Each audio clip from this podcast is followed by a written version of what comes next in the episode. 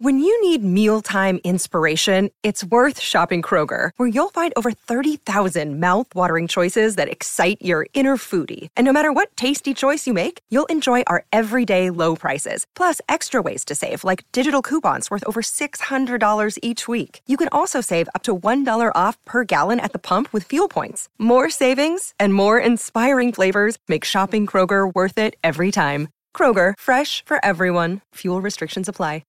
Want to witness the world's biggest football game? Head to iCanWin.com.au, predict Australia's score with a crystal ball, and it could be you and a friend at the FIFA World Cup Qatar 2022 semi finals, all thanks to McDonald's. Maccas, together and loving it. TNC's apply.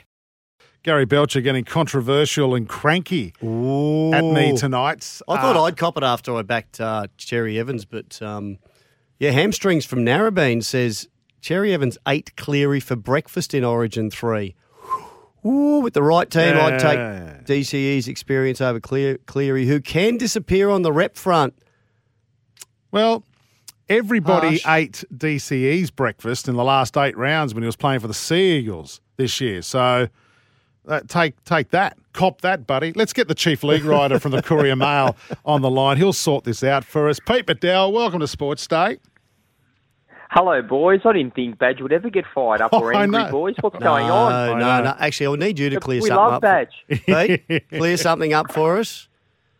Uh, Yes. We've heard conflicting reports. Do you know who's going to start in, at halfback for Australia against Lebanon?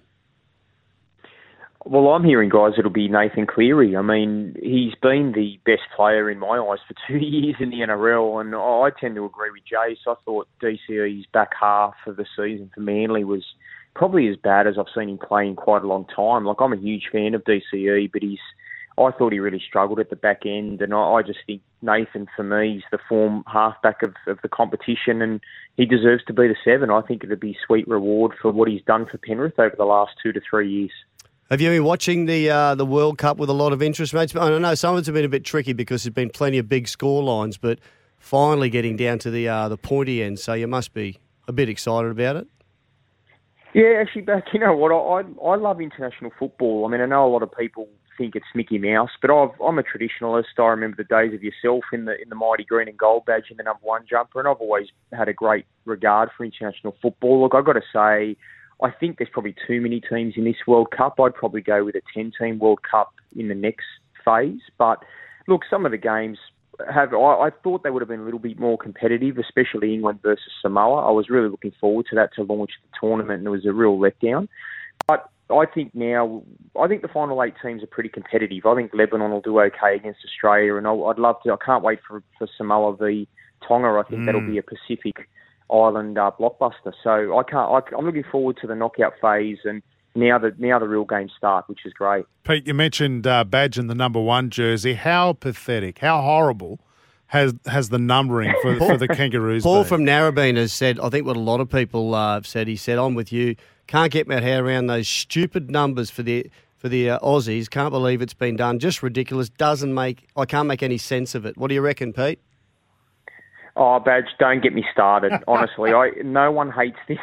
No one hates this system more than me. I think it's an absolute joke, and Mal Meninga's partly to blame for all of this. I mean, I, in my eyes, he didn't have the courage to just come out and say that Nathan Cleary was going to be his number seven.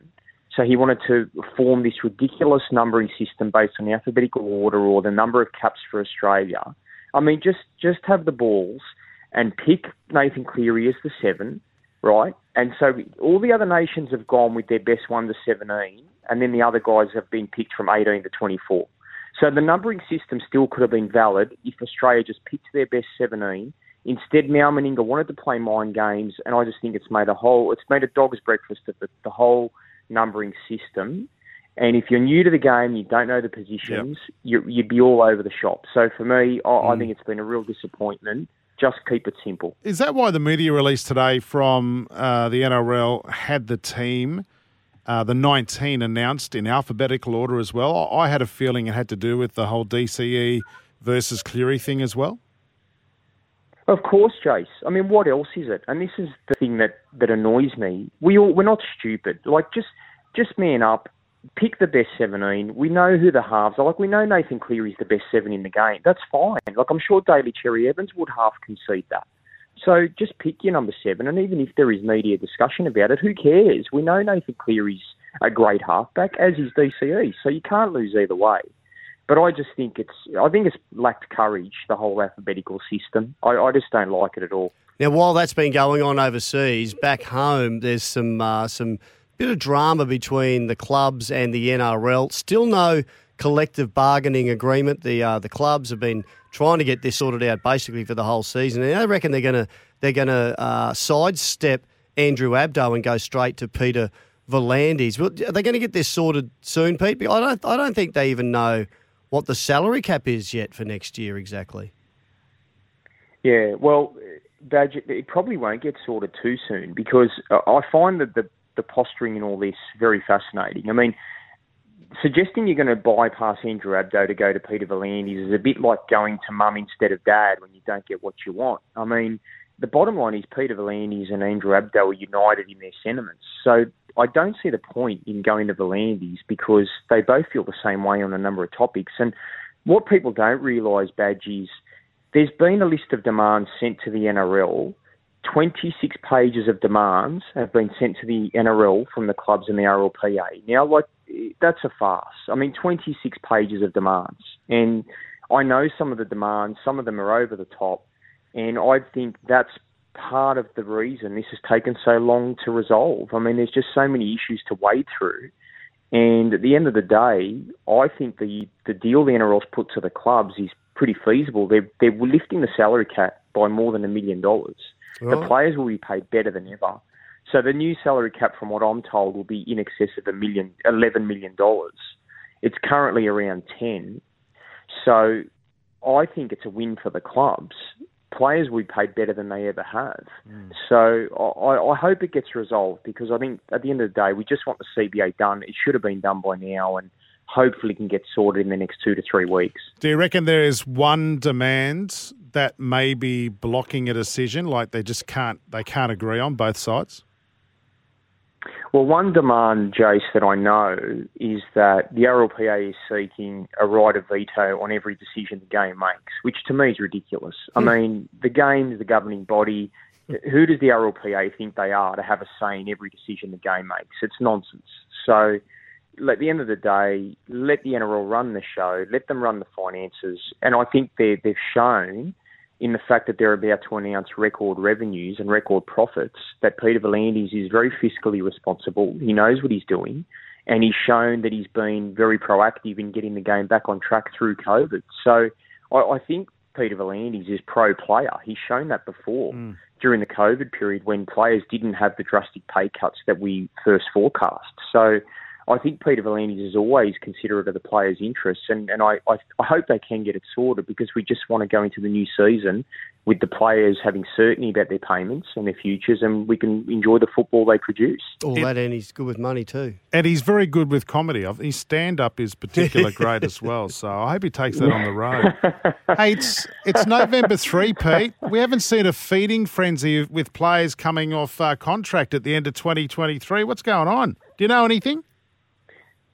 Oh, there's a couple of things, guys. I mean, we, we see uh, the great uh, John Bateman will be coming back to the NRL. He's set to join the Tigers again. Mm. Uh, but I've got a, I had a story today that uh, the Dolphins have formally expressed interest in Dylan Brown, the Parramatta playmaker who's off contract next year. So that will be interesting. He's Parramatta's got a real issue on their hands. They can't afford to keep everybody, and Dylan will command big dollars on the open market. So I know the Dolphins, having missed out on Cameron Munster, they will be targeting Dylan Brown and they want to meet with him when he returns from the World Cup. So keep an eye on that one.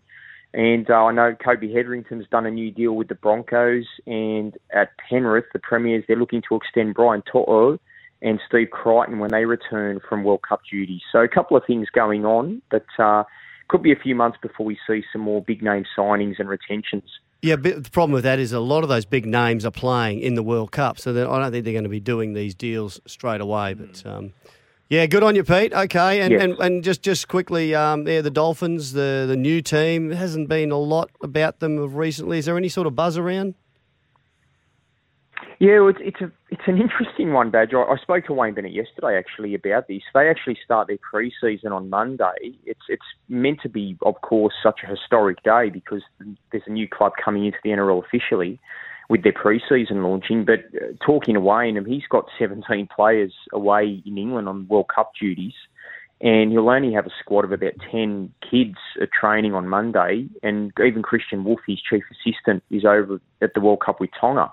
Right. So it will be, it'll be a pretty small pool of players there on day one at Redcliffe, and I'll be out there seeing them go through their paces. But yeah, I guess it'll still be a while badge before things crank up. I know Wayne said January 4 is when he expects his whole squad back, so he'll have all 30 players available from January 4. So for the next six to eight weeks, it'll be pretty pretty much work to rule. But um, yeah, I think it'll be exciting when we do see them play their first trial. I think that's when we'll start to see some buzz around the new club. Have they got a home yet, though? I guess that's the big question. Or they're just No, the no, Dolphins? No fixed address. No fixed. SeaWorld Dolphins. They're just they're just travelling around like the lions.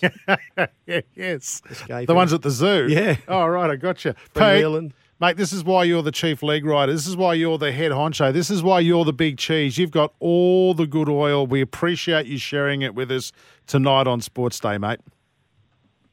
No worries, boys. Anytime. There he goes, Pete Badel, the best in the business by a mile. Gee, some big stuff there.